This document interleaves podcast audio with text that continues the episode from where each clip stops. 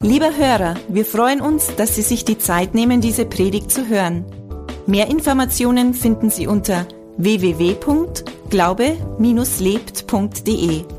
Am Ende dieser Aufzeichnung bekommen Sie noch einige wertvolle Hinweise. Wir würden uns freuen, von Ihnen zu hören. Wir wünschen Ihnen viel Freude und wertvolle Erkenntnisse beim Hören.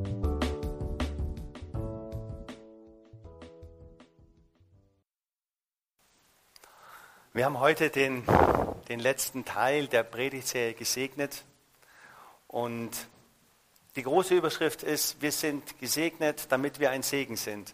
Gott möchte uns segnen, damit wir ein Segen sind. Und es gibt im Prinzip drei große Themen, die die Menschen beschäftigen oder den, die man ganz persönlich beschäftigt. Und es ist egal, ob ich jetzt Christ bin oder Jesus habe oder Jesus noch nicht habe, sind eigentlich drei Themen. Das erste Thema ist einfach Beziehung. Das ist meine Beziehung zu Gott, meine Beziehung zu Jesus, meine Beziehung zum Ehepartner, Beziehung zu den Kindern, Beziehung zu den Kollegen, zu den Freunden. Einfach das Thema Beziehung.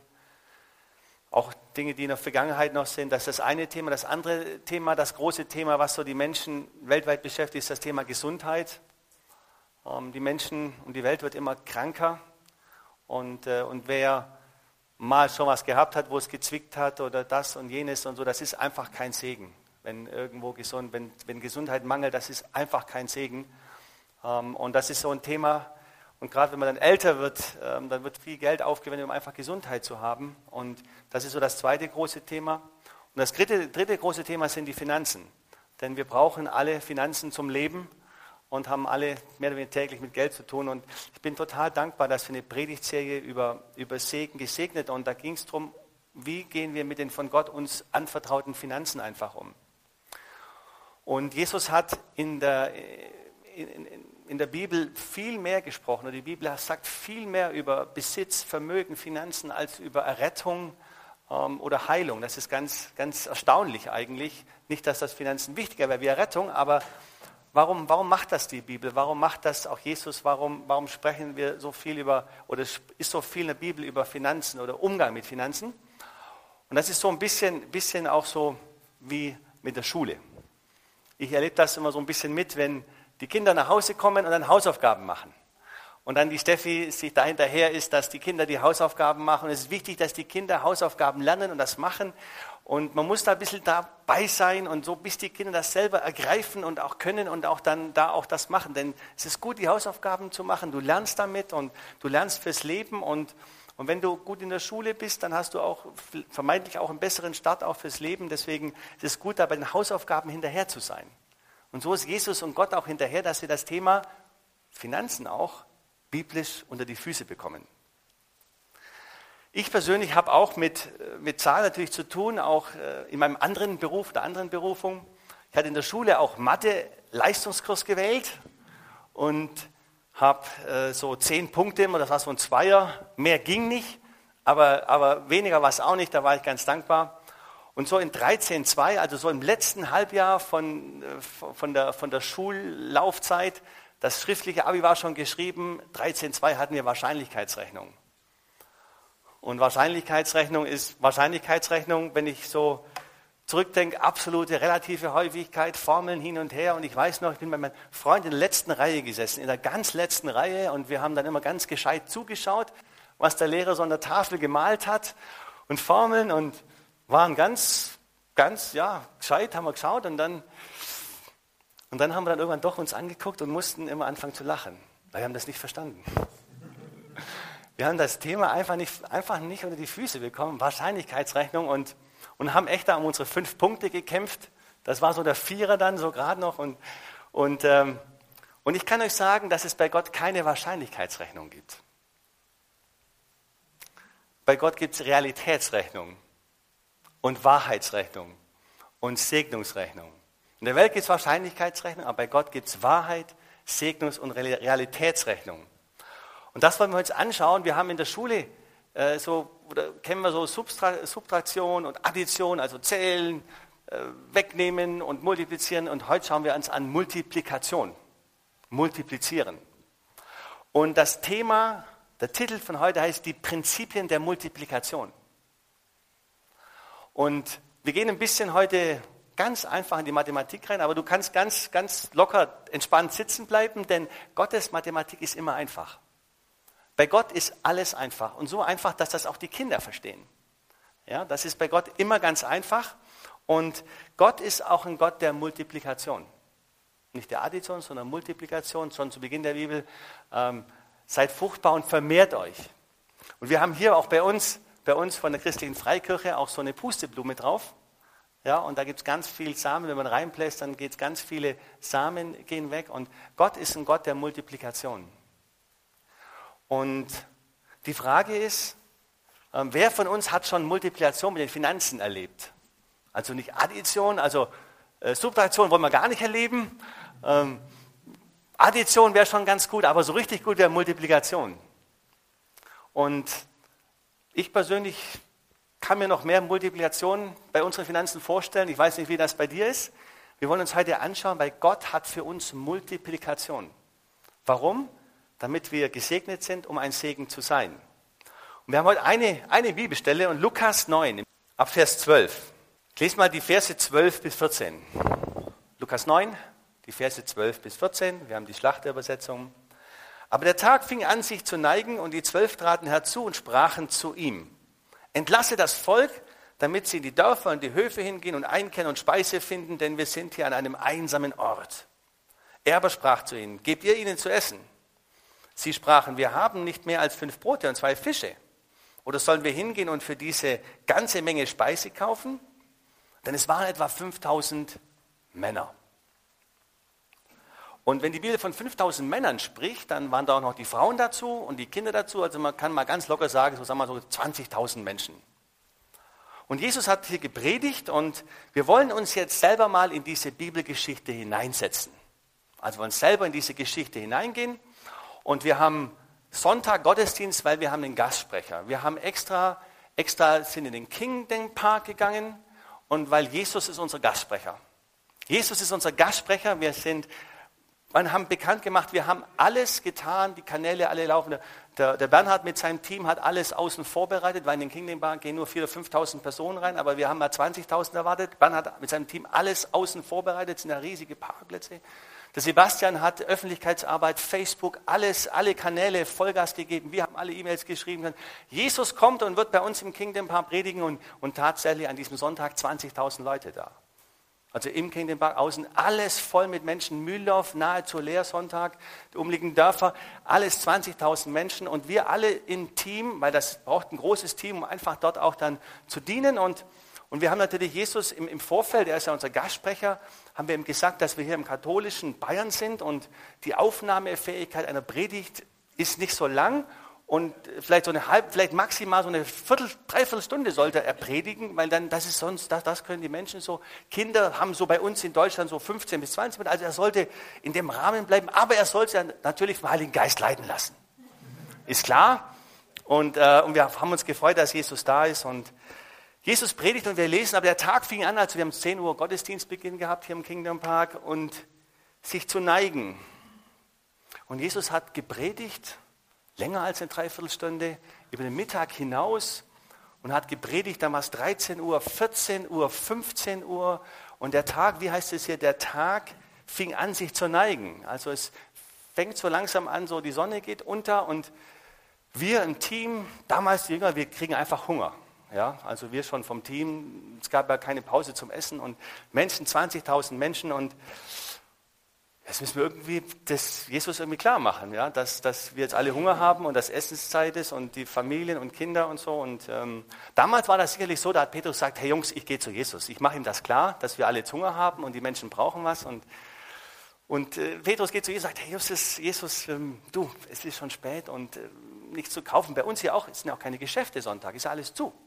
Ja, wir haben hier den Mac hier, haben wir hier, aber für 20.000 ist das zu wenig. Ja? Und und wir haben den Paolo in, in Mettenheim, da haben wir auch einen Biergarten groß, aber da kriegen wir auch nicht so viel unter. Also müssen wir zu, müssen wir zu Jesus gehen und sagen, okay, ähm, Jesus, wir müssen, die Menschen wir müssen was tun. Sagt Jesus, kein Problem, dann gebt ihr ihnen zu essen. Wir alle Serviceteam, okay. Petrus kommt zurück, was hat Jesus gesagt? Wir sollen was zum Essen geben. Wir sollen, okay. Dann machen wir uns auf und sammeln zusammen so, was wir als Team noch so dabei haben, weil wir waren ja eingerichtet auf den Sonntagsbraten, so mit der Familie, aber und dann haben wir so im Serviceteam geschaut, alle dabei und gesagt, okay, fünf Brote, zwei Fische haben wir. Fünf Brote, zwei Fische. Ja, die, Jesus, wir gehen zurück zu Jesus und sagen, du Jesus, so arg viel, so arg viel haben wir eigentlich gar nicht, aber das, das können wir dir jetzt, jetzt geben hier an der Stelle. Ähm, dann lesen wir weiter, Vers 13, er sprach zu ihnen, gebt ihr ihnen zu essen. Sie sprachen, wir haben nicht mehr als fünf Brote und zwei Fische, ähm, wie sollen wir ganze Menge äh, speisen? Es waren 5000 Männer, also 20.000 Leute, er sprach zu ihnen, lasst sie sich gruppenweise setzen, je 50. Also wir haben Jesus, wir haben diese fünf Brote, wir haben die hier auf so einen Tisch gelegt, die fünf Brote, zwei Fische. Wir sollen sie gruppenweise setzen, a 50 Personen. Damals war das gar nicht so leicht, aber heute geht das. Wir haben Ansagen, die natürlich ganz alles beschallen und geben durch. Bitte setzt euch in Gruppen von 50 Personen hin. Und das hat dann auch so mit ein bisschen Rummel, Krampel geklappt. Wir sind ausgeschwärmt, haben geholfen mit. Und jetzt sind die alle zu 50 gesetzt und dann sagt Jesus, okay, ähm, also fünf Brote, zwei Fische, bricht das und dankt Gott und segnet das und gibt das uns jetzt. Damals den Jüngern gegeben, so und jetzt verteilt das. Verteilt das. Petrus sagt, okay, ich fange an. Ist klar, Petrus war immer der Erste. Gib mal her, hat dann so, so ein bisschen Brot, vielleicht so ein Stück Fisch und äh, geht los und geht zum Ersten hin in der Gruppe und sagt, okay, fange an, aber nimm mal nicht so viel geht zum nächsten, jeder bricht sie so ein Stückchen ab gell? und dann geht das immer so weiter und so nach kurzer Zeit hat er nur noch so einen kleinen Krumen liegen und denkt, okay, die erste Schweißperle läuft runter und reicht das da und plötzlich wird aus diesem Brotkrumen ein großes Brot. Und so geht er weiter, weiter. Wir auch als Serviceteam erleben das und, und die ganzen 20.000 Menschen werden versorgt haben alle zu essen und, und dann heißt es, also Jesus segnete das, ich lese nochmal Vers 16, und er nahm die fünf Brote, die zwei Fische, blickte zum Himmel auf, segnete sie, er brach sie und er gab sie den Jüngern, damit sie diese der Menge austeilen. Die Jünger haben das ausgeteilt und das Wunder ist in der Hand der Jünger passiert. Also nicht Jesus hat das Wunder, Jesus hat das natürlich schon gewirkt durch seinen Geist, durch den Heiligen Geist, aber das Wunder ist in den Händen der Jünger passiert. Das Wunder ist in den Händen der Jüngern passiert. Vers 17, und sie aßen und wurden alle satt und es wurde aufgehoben und was ihnen von den Brocken übrig blieb, zwölf Körbe voll. Und hier ist der erste Punkt der Multiplikation. Wir haben drei Punkte heute. Der erste Punkt, es muss zuerst gesegnet sein, bevor es multipliziert werden kann. Und viele Christen wir, wir geben, wir geben und vielleicht geben wir auch viel, aber wir haben noch keine Multiplikation erlebt. Eine wundersame Vermehrung, Multiplikation. Wir sind heute beim Thema Finanzen, das gilt auch in alle Bereiche des Lebens rein. Das heißt, die Finanzen, damit wir Multiplikation mit unseren Finanzen erleben, muss zuerst von gesegnet, von Jesus gesegnet sein. Unsere Finanzen müssen zuerst von Jesus gesegnet sein, damit sie multipliziert werden können. Und der Segen liegt, der Segen, der Segen kommt von Jesus. Wie? Indem wir den Zehnten Jesus bringen. Das ist das Erste, was wir Jesus geben, damit er es nehmen kann, wie in dieser Geschichte, und segnen kann. Zur Erinnerung, Hebräer 7, da heißt es, und hier nehmen sterbliche Menschen den Zehnten, dort aber einer, von dem bezeugt wird, dass er lebt, dass er ewig lebt, und das ist Jesus. Das heißt, um Multiplikation zu erleben im Thema Finanzen, sollen oder müssen wir, das ist Gottes Mathematik, den Zehnten Jesus bringen. Wir bringen Jesus, Jesus den Zehnten, so wie die fünf Brote und die zwei Fische Jesus gegeben hat, die Jünger Jesus gegeben hat, Jesus gedankt hat, es gesegnet hat und dann sich multipliziert hat.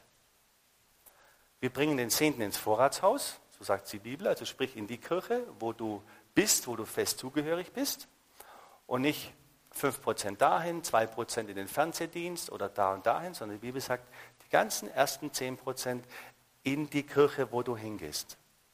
Das ist die erste Voraussetzung für Multiplikation der Finanzen. Der zweite Punkt ist, es muss weggegeben werden, damit es sich multiplizieren kann. Das heißt, die fünf Brote und die zwei Fische mussten weggegeben werden, damit das Wunder der Multiplikation entstehen konnte. Und viele, viele geben den Zehnten und sagen, boah, das ist schon ganz schön viel. Und das ist dann an der Stelle irgendwo schon genug für Gott und ich muss ja auch irgendwie zurechtkommen. Und die geben dann nicht weiter und dann fehlt die Voraussetzung für Multiplikation. Das heißt, wir geben über den Zehnten hinaus, um Multiplikation zu erleben. Ein dritter Punkt ist gute Verwalterschaft. Das haben wir auch schon gehabt.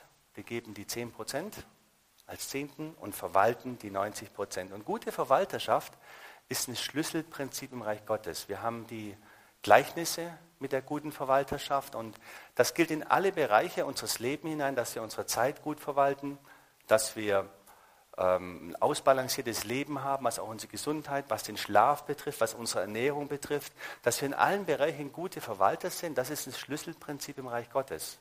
Und das ist auch im Thema Finanzen ein Schlüsselprinzip, dass wir gute Verwalter sind. Das heißt, unsere Finanzen müssen in Ordnung sein. Müssen in Ordnung sein, in Order sein, also in, und wir müssen sie gut verwalten. Und ich habe dazu drei Punkte. Der erste Punkt, um gute Verwalterschaft, Finanzen ist, keine Schulden zu haben. Keine Schulden oder keine Schulden mehr. Ich lese Sprüche 22, 7. Da lesen wir, der Reiche herrscht über die Armen und wer borgt, ist der Knecht des Gläubigers. Die Elberfelder sagt, der Reiche herrscht über die Armen und Sklave ist der Schuldner seinem Gläubiger. Neues Leben sagt, so wie der Reiche über den Armen herrscht, so wird derjenige, der Geld leiht, zum Diener seines Gläubigers. Und ich mache jetzt einen kurzen Ausflug. Wir wissen, oder wer sich ein bisschen mit der Wirtschaft befasst ist, die ganze Welt ist total verschuldet. Verschuldet, ja. Unternehmen, Staaten, Privathaushalte so viel wie nie und die Schulden steigen, steigen. Das ist was Geistliches. Und wenn man unter Schulden hat, ist man unter Knechtschaft. Ja, wenn man Schulden hat, das, ist, das hängt auch Schuld zusammen. Das heißt, ich mache das ganz kurz, komm raus oder geh raus aus Schulden und vor allem mach keine Schulden. Das heißt, wir, es gibt diese verlockende Angebote, Autos zu kaufen mit 0,5% Zins als Beispiel oder auch, wir haben schon gesehen, wo wir in Ulm gewohnt haben, ähm, das Möbelhaus Inhofer, was Europa größtes Möbelhaus war, das war damals schon irgendwie total irreal. Du konntest dort Küchen kaufen, bezahl fünf Jahre später mit 0% Verzinsung.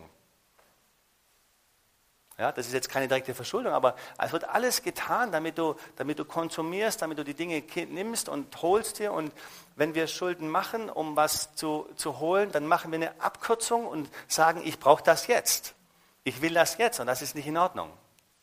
Und ich will an der Stelle ein ganz kurzes Beispiel machen.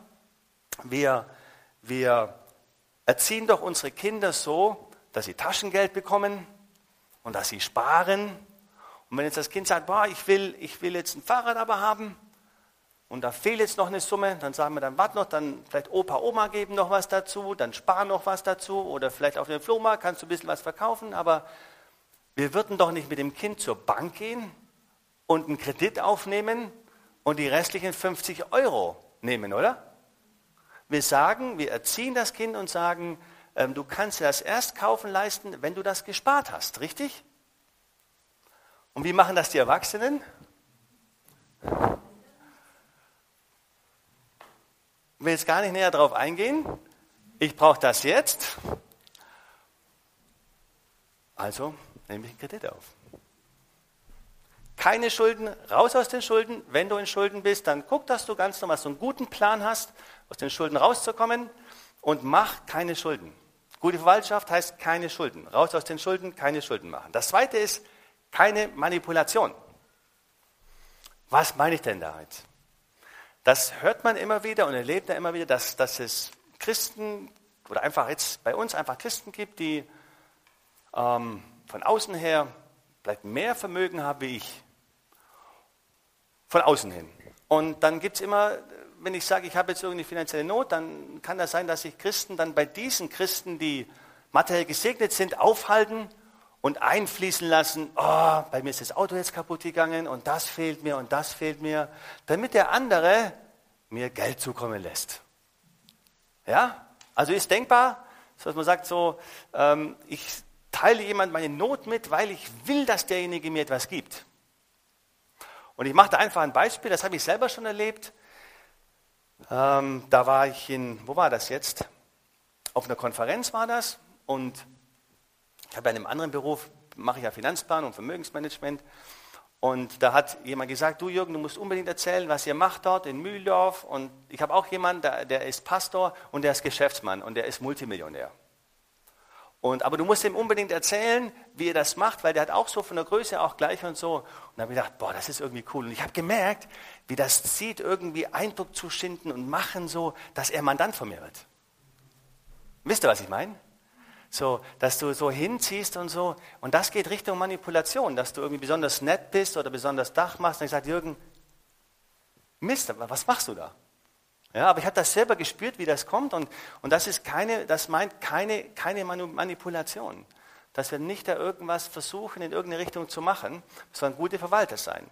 Und im Buch möchte ich euch eine Geschichte lesen von einem Mann Gottes, äh, des, der, wo wir ganz viel davon lernen können. Und dieser Mann war am Anfang seines, seines, seines äh, junger Mann äh, Evangelist, hat den evangelistischen Dienst, ist heute Pastor. Und Gott hat zu ihm gesagt, äh, manipuliere nicht, denn ich bin dein Versorger. Und Evangelisten, die so im Reisedienst sind, die kommen äh, zu Kirchen, Gemeinden und da kann schon was mit, weil die, die leben dann von dem Opfer, was sie dort bekommen. Ja, und da ist schon die Gefahr, dass du in die Richtung gehst. Und da hat Gott ihm klar gesagt, manipuliere nicht, denn ich bin dein Versorger. Ich bin dein Versorger. Für mich, Jürgen, ich bringe dir die Mandanten. Du musst nicht irgendwie irgendwas machen. Ich bringe dir die Mandanten. Und dann hat Gott ihm noch was gesagt. Wenn dich jemand fragt, antworte, ich bin versorgt, ich habe genug. Alle meine Bedürfnisse sind erfüllt. Egal, wie es dir aktuell aussieht. Wenn dich jemand fragt, wenn du eingeladen bist zum Predigen und der Pastor sagt, du sag mal, wie läuft es denn so und so? Hm. Ich bin versorgt, mir geht's gut, alle meine Bedürfnisse sind erfüllt. Denn, Klammer auf, Gott sagt, ich bin dein Versorger. Er war eingeladen, hatte nur einen, einen ähm, Predigtteam, äh, Predigttermin in einem Monat und für den ganzen Monat nur ein Predigttermin.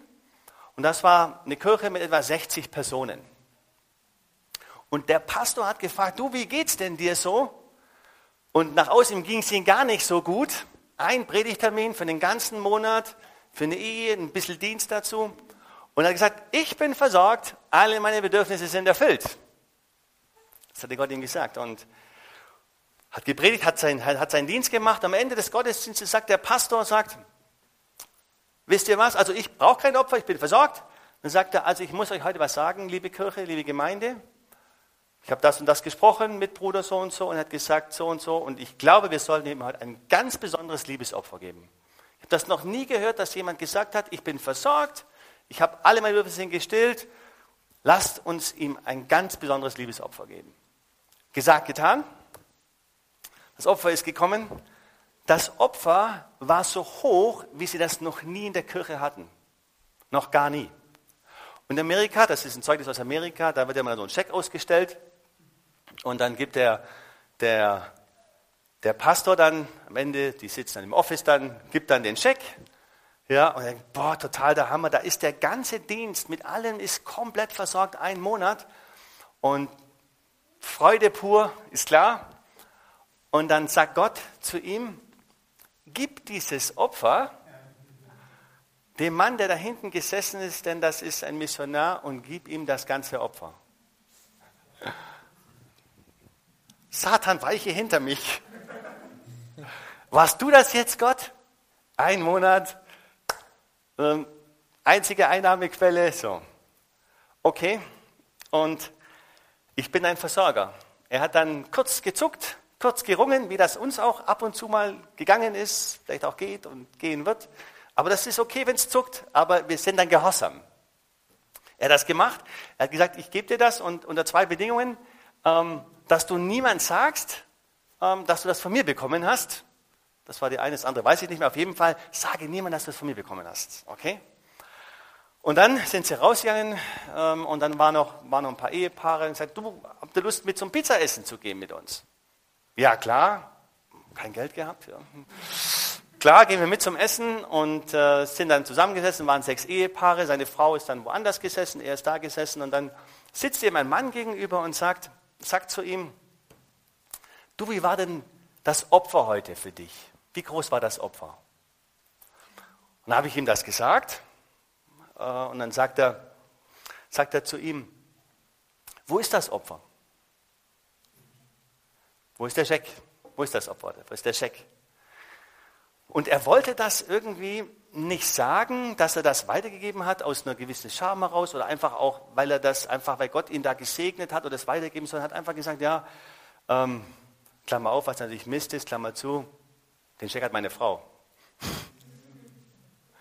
Und dann sagt er, ja, hol ihn bitte.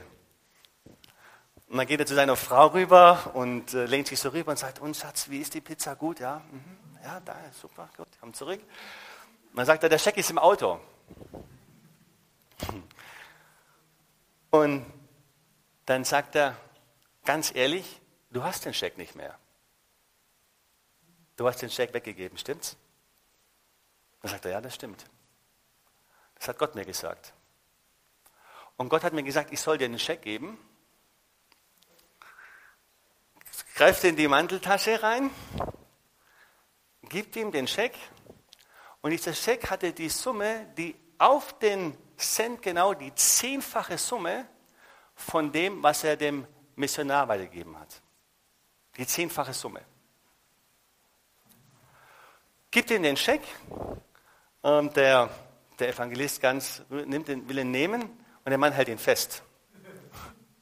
Und sitzen sie so im Tisch gegenüber und dann sagt der Mann zu ihm, und Gott möchte dir jetzt noch was sagen.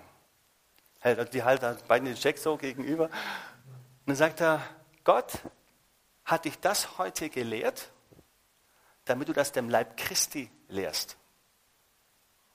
Die Prinzipien der Finanzen. Und in dem Moment, André lässt den Scheck los, er nimmt es und dann ist es wie eine Offenbarung über ihn gekommen zu dem ganzen Thema Finanzen. Also nicht so, dass man es vom Kopf her weiß, sondern so richtig über ihn gekommen. Genau das, was wir jetzt die Predigtserie gepredigt haben mit dem Zehnten, mit dem Opfergeben und mit dem außergewöhnlichen Opfer. Das heißt, das, wo so ein bisschen, bisschen einfach wehtut. Aber, und das gilt auch für uns, ich bin dein Versorger. Manipuliere nicht, mach nicht so und so. Ich bin dein Versorger. Ich bin dein Versorger. Und ich möchte ein bisschen aus meinem oder unserem Leben einfach erzählen. Und, und ich bin total dankbar, wo ich damals 94 mein Leben Jesus gegeben habe und das zum ersten Mal mit dem Zehnten gehört habe, habe ich angefangen, vom ersten Monat an den Zehnten zu geben. Und für mich damals in der Finanzbranche tätig war das so, endlich mache ich was Sinnvolles mit meinem Geld. Endlich investiere ich in etwas, was wirklich Sinn macht. Und zwar, ich gebe Gott den Zehnten und das ist total der Hammer. Und das hat mich mit Freude erfüllt bis zum heutigen Tag. Und ich muss aber auch sagen, und wir sind ja immer ehrlich, ähm, während der Bibelschulzeit, wo wir in den USA drüben waren, da kam so eine Strömung ran, so eine Grace-Message war, also Grace-Lehre war das und auch zum Zehnten. Und da kamen über, auch Bibelschüler am Anfang der Zehnte, der, der, ist, der ist einfach Altes Testament, Gesetz und so und der gilt für uns nicht mehr, etc. etc. Und wir, die Stefan und ich, wir haben uns wochenlang, monatelang damit auseinandergesetzt, ist der Zehnte wirklich biblisch für uns heute oder ist das nicht? Und wir haben wirklich gerungen, uns von vorne zurück und hin und her und haben in dieser Zeit weiter, weiter den, den Zehnten gegeben und sind durch und, und wir haben wir haben ja jetzt die, die Predigtserie auch und wenn dir eine Botschaft fehlt zu dem Thema, Gott will uns segnen, damit wir ein Segen sind, dann kannst du die anhören. Die haben wir bei uns auf der Website, die fehlenden von den, von den sechs, sechs Botschaften. Und für uns, und wenn ich das sagen darf, für die, für die Steffi, bisher war das immer so, dass ich das gemacht habe mit dem Zehnten. Die Steffi hat ja, das lief so alles, ich habe das gemacht, ich mache so weise zu Hause auch die Finanzen und das lief irgendwie so alles in der Steffi vorbei. Und jetzt durch die Predigtserie hat sich da auch bei der Steffi bei mir was verändert. Das ist so, wenn du was predigst, dann beschäftigst du dich noch mal intensiver mit dem Thema und da kommst du noch tiefer rein. Und, und das war so, dass die Steffi jetzt auch da jetzt auch mit involviert ist. Ja, sonst habe ich das immer ich gemacht, den Zehn gegeben und so. Die Steffi ist auch mit dabei und wir empfinden jetzt, dass wir das jetzt zusammen machen, wird noch viel mehr bewirken, bewirken als in dem Moment, wo ich das nur alleine gemacht habe. Dass wir jetzt eins sind in der Sache und die Steffi hat das vor zwei, drei Wochen gesagt, Jürgen, ich glaube, das wird jetzt nochmal so einen richtigen Rucker tun, weil wir jetzt auch da das zusammen machen und eins sind, wie man, wie man das so, so von der Ehe einfach kennt. Uns war das nicht aufgefallen an der Stelle, ja, das ist so gelaufen, aber das war für uns ein Benefit an der Stelle. Die Steffi hat ja auch das Zeugnis gegeben, auch mit den Erstlingen. Ja, was sie letzte Woche war das, glaube ich. Ja, was die Geli heute erzählt hat, das ist biblisch. Du gibst, den, ich habe das auch, du gibst das Erste und Gott segnet das. Mein erstes Honorar, wo ich, wo ich in die, in die ähm, Selbstständige, also ich war schon selbstständig, habe auf Provision gearbeitet, bin dann in Honorarberatung gewechselt. Das erste Honorar, was ich bekommen habe, ich habe gedacht, Herr, ich habe verschiedene Honorarrechnungen geschrieben. Ich habe gedacht, okay, welches Honorarrechnung wird zuerst bezahlt? Und die wird komplett als Erstling gesät ins Reich Gottes. Das habe ich gemacht. Das erste Honorar als Pastoralleiter der christlichen Freikirche, das erste Honorar ist komplett als Erstling gesät worden ins Reich Gottes. Das ist heute nicht das Thema des Erstling, aber das gehört zum biblischen Prinzip dazu.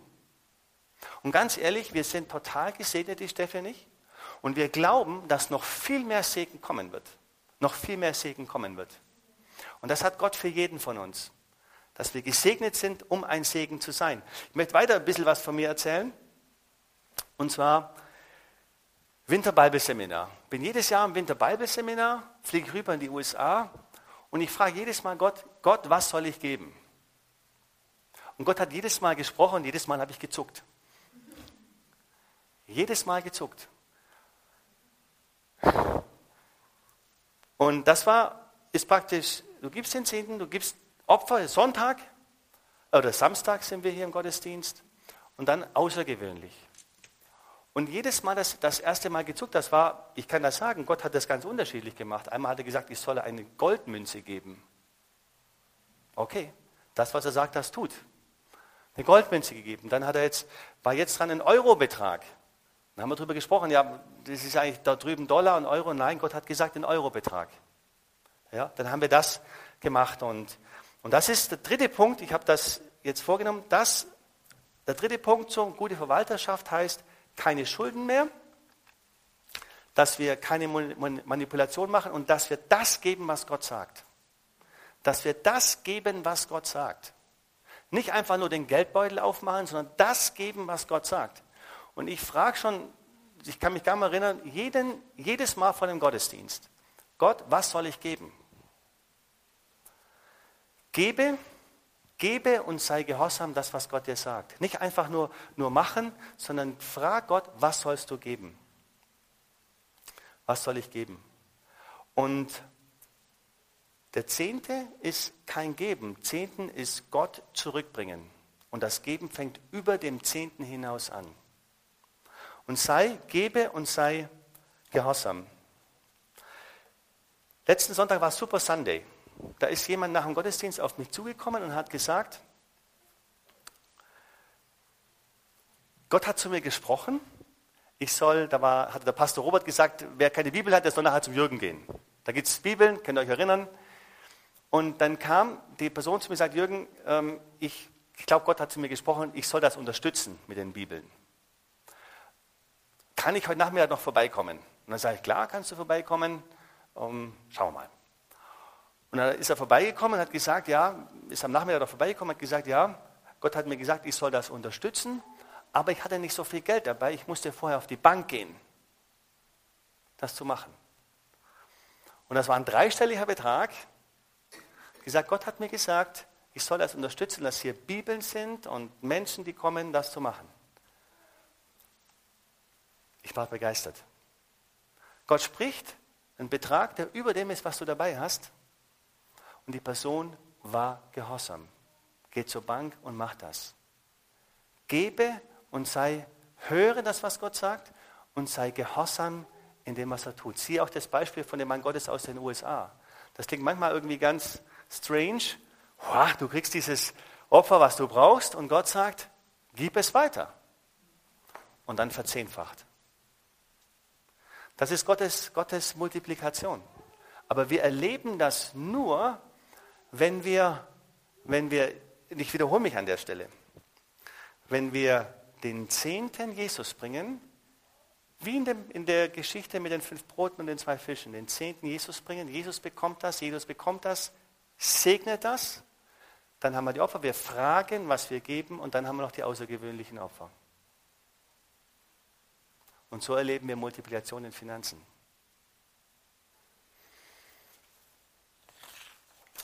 Und möchte noch ein bisschen was so, wir haben einen Abschluss heute der Predigtserie und ich möchte euch heute mein ganzes Herz geben an der Stelle, wirklich mein ganzes Herz geben. Die geistlich wichtigen Dinge sind umkämpft. Je wichtiger die Dinge sind, umso umkämpfter sind sie. Richtig? Und wenn ich nochmal zurückgehe, oder ich sage noch ein Beispiel mit der Sprachenrede. Ja, Taufe im Heiligen Geist und Sprachenrede. Das heißt, Sprechen in neuen Sprachen. Ich habe das damals empfangen. Und dann habe ich Kassetten bekommen, ein bisschen im Internet geguckt. Und da steht alles Mögliche drin. Dass Sprachenrede vom Teufel ist, dass Dinge hier sind, rum sind. Und je mehr ich darüber gelesen habe, desto verwirrter war ich. Und ich war an dem Punkt, wo ich gesagt habe, und ich habe schon einige Jahre in neuen Sprachen gesprochen, Taufe im Heiligen Geist erlebt, sagt so, jetzt muss ich für mich Klarheit haben, die Stimmen hin und her. Ich nehme eine Woche Zeit, eine Woche Urlaub, damals war ich noch Single, eine Woche Zeit und ich will das für mich endgültig wissen. Ich ziehe mich irgendwo hin und ich muss das für mich wissen. Ist das von Gott oder ist das vom Teufel? Ja. Ich habe das gemacht, gesagt, Gott, ich mache das. Mir war das so wichtig, das zu wissen. Ich will hier die Wahrheit wissen, für mich persönlich. Nicht was andere sagen, sondern für mich persönlich habe mich in dieser Woche zurückgezogen und bereits am zweiten oder dritten Tag war das klar, das studiert, studiert, studiert und plötzlich ein Satz, ein, ein, ein Satz der Bibel, das Ding war klar, alles wunderbar, das ist vom Herrn. Und ähm, weil man kann die Bibel auch andersrum, ja, man kann auch gegen theologisch Bibel äh, praktisch Dinge verwenden, ja, aber für mich war das dann klar an der Stelle, für uns ist das klar. Und deswegen ist das auch so umkämpft. Das war nachher auch so, das war in der ersten Kirche, wo ich war, dass auch dann, dann jemand auch dann gekommen ist, der auch in deinen Sprachen gesprochen hat, dann gesagt hat, nee, das ist vom Teufel. Da habe ich mit ihm auch gesprochen. Und dann sagt er zu mir, ähm, also Jürgen, ich kann nicht mehr in diese Kirche gehen, weil das ist vom Teufel und natürlich viel im Internet angeschaut und viel erklärt und all der ganze Mist im Internet. Im Internet ist so viel. Reinhard Bonke zum Beispiel. So ein Mann Gottes, der Millionen von, den Gott gebraucht, Millionen von Menschen zu Jesus zu führen. Ja. Über dem Internet kommt so viel Mist. Ja, also das ist wirklich, das Internet ist keine Quelle, um Wahrheit zu finden, sondern Wahrheit finden wir im Wort Gottes. Und zurück zu dem Thema Beziehungen. Ausgehend von den die, die drei wichtigen Dingen, die die Menschen beschäftigen. Das heißt Beziehungen, Gesundheit, Gesundheit und Finanzen. Beziehung ist ja oft das Wort, Gott lässt doch keinen in die Hölle gehen. Ja, Gott ist doch, Gott ist die Liebe. Aber die Bibel sagt an der Stelle, wenn wir Jesus nicht angenommen haben, dann können wir nicht die Ewigkeit mit ihm verbringen. Richtig? Thema Heilung ist auch im Leib Christi ganz weit verbreitet. Da heißt es ja, naja, Gott, Gott heilt halt so und mal, wenn er will und nett und, und weiß ich nicht und so. Das ist falsch. Heilung gehört uns. 1. Petrus 2,24. Durch dessen Striemen ihr geheilt worden seid. Das ist die Wahrheit. Heilung ist geistlich umkämpft. Deswegen wollen uns die Dinge äh, einfach klar machen, das gibt es nicht an der Stelle. Das ist aber falsch, das ist eine Lüge. Das ist das Thema Heilung. Und Thema Finanzen, und ich sage das genauso klar, weil mein ganzes Herz ist, weil ich möchte, dass jeder von euch, diese, so wie dieser Pastor diese Offenbarung hat, dass jeder von uns diese Offenbarung catcht, sagt man dazu, dass der Zehnte biblisch ist und dass wir anfangen, das zu leben. Nicht wegen mir oder der Kirche, sondern wegen dir und deinem Leben. Das ist mein ganzes Herz an der Stelle. Die Argumente sind zehn, das Alte Testament ist Gesetz etc. etc. Das ist falsch an der Stelle. Prüft das. Ich mache ein ganz einfaches Beispiel an der Stelle. Abraham hat den zehnten Melchizedek gegeben. Abraham, so und so viele Jahre vor dem Gesetz. In Galater 3,7 heißt es, dass die aus Glauben sind, sind die Kinder Abrahams. Sind die, wir sind Kinder Abrahams. Und wenn unser Vater Abraham noch vor dem Gesetz, noch vor dem, was alles gekommen ist, den Zehnten Jesus gegeben hat, wir wissen, dass Melchisedek für Jesus steht, den Zehn gegeben hat, dann sind wir die Kinder Abrahams. Galater 3,7, dann machen wir das, was der Vater macht. Der ganze Bogen gespannt, da ist das beschrieben im Malachi. So, das ist nur ein Beispiel dafür, dass der Zehnten geben biblisch ist. Biblisch ist. Bitte prüft das. Prüft das, prüft das, prüft das. Ich möchte noch was dazu sagen. Weltweit gibt es Statistiken, und wie gesagt, bis am Ende der Predigtserie, aber ich will das einfach noch loswerden. Weltweit ist es so, dass etwa 1,7 bis 1,8 Prozent der Einkommen der Christen ähm, gegeben werden. Also es ist weit unter, den, unter dem Zehnten. Ich möchte an der Stelle fragen, ist der Leib Christi aktuell gesegnet mit Finanzen? Ist er nicht. Das ist ein Rumgeeiere, entschuldigt bitte, aktuell. Warum? Weltweit 1,7 bis 1,8 Prozent der Einkommen der Christen wird gegeben ins Reich Gottes. Statistisch, ich habe das gehört, ich kann das nicht nachprüfen, soll etwa nur 5 Prozent der Christen den Zehnten geben. Nochmal, ist der Leib Christi gesegnet mit Finanzen? Nein, das ist überall ein Rumgefummel. Warum? Weil wir die biblische Mathematik, wenn ich so sagen darf, nicht glauben und nicht praktizieren. Wir sind wir sind eine BFP-Gemeinde, Bund Freikirchlicher Pfingstgemeinden. Wir gehören zum BFP, die christliche Freikirche gehört zum BFP. Der BFP predigt und lehrt ganz klar den Zehnten und diese Prinzipien, die wir die letzten Wochen gemacht haben. Der BFP ist weltweit die zweitgrößte, das ganz bewusst, religiöse Vereinigung nach der katholischen Kirche. Die zweitgrößte, in Deutschland nicht die zweitgrößte, aber weltweit die zweitgrößte Achtung, predigt den Zehnten, lehrt den Zehnten, zweitgrößte und ist die religiöse Vereinigung, die am stärksten wächst. Predigen und leben den Zehnten. Biblische Mathematik. Ich fasse nochmal zusammen an der Stelle. Ich fasse nochmal zusammen. Zur Erinnerung, Hausaufgaben lernen, damit wir gute Schüler sind und fürs Leben einfach, einfach lernen. Gott ist für uns und Gott will uns segnen, damit wir ein Segen sind. Gott will uns segnen, damit wir ein Segen sind. Und ganz ehrlich, ich kann noch mehr Segen in unserem Leben vertragen. In allen Bereichen. Auch zum Thema Finanzen noch mehr Segen vertragen. Mehr Segen. Gottes Herz und Gottes Prinzip ist, bringe den Zehnten ins Vorratshaus. Gib ihn Jesus. Frage Gott Woche für Woche, wenn du in Gottesdienst kommst, was du geben sollst. Frage Gott und sei gehorsam. Und frage Gott auch, wenn du zum Beispiel zu einer Konferenz gehst oder wenn zum Beispiel Ostern ist, ob du ein außergewöhnliches Opfer ihm geben darfst. Frage Gott, sei mit Gott im Gespräch. Und wenn Gott zu uns spricht und wir das tun, was Gott sagt, dann werden wir gesegnet werden. Dann werden wir gesegnet werden. Und ich möchte uns alle ermutigen, dass wir Gott fragen, und das tun, was er uns sagt. Gib das ganze Opfer weg. Gib das ganze Opfer weg. Und Gott hat diesen Gehorsamschritt belohnt, indem er es verzehnfacht hat. Ich sage ganz ehrlich, ich will das erleben. Ich weiß nicht, wie es mit dir geht, aber ich will diese Dinge erleben, und zwar hier in Deutschland. Ich will das in meinem Leben erleben und ich will das in eurem Leben erleben. Und ich möchte uns an der Stelle alle ermutigen, dass wir Glaubensschritte machen. Das sind Glaubensschritte.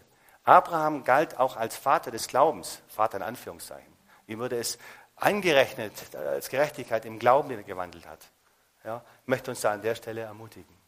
Und das ist wirklich mein ganzes Herz. Und, und, und mein Herz ist, dass es für, für dein Leben, für mich, für mich, die Steffi, für unsere Familie, aber auch für dein Leben, dass wir in diesen Segen, den Gott hat, dass wir da hineinkommen und dass wir das leben und dass wir Salz und Licht sind und dass wir freudige Christen sind, weil wir dieses Abenteuer mit Gott erleben. Dass Gott sagt, gib die Goldmünze, gib die 1000 Euro, gib die 50 Euro, gib die 5 Euro, egal was, und dass wir das geben. Dass wir es geben und Gottes, Gottes Wirken in unserem Leben einfach erleben. Damit wir ein Segen sind, ein Segen sind für die Menschen, Menschen, die Jesus noch nicht kennen. Amen.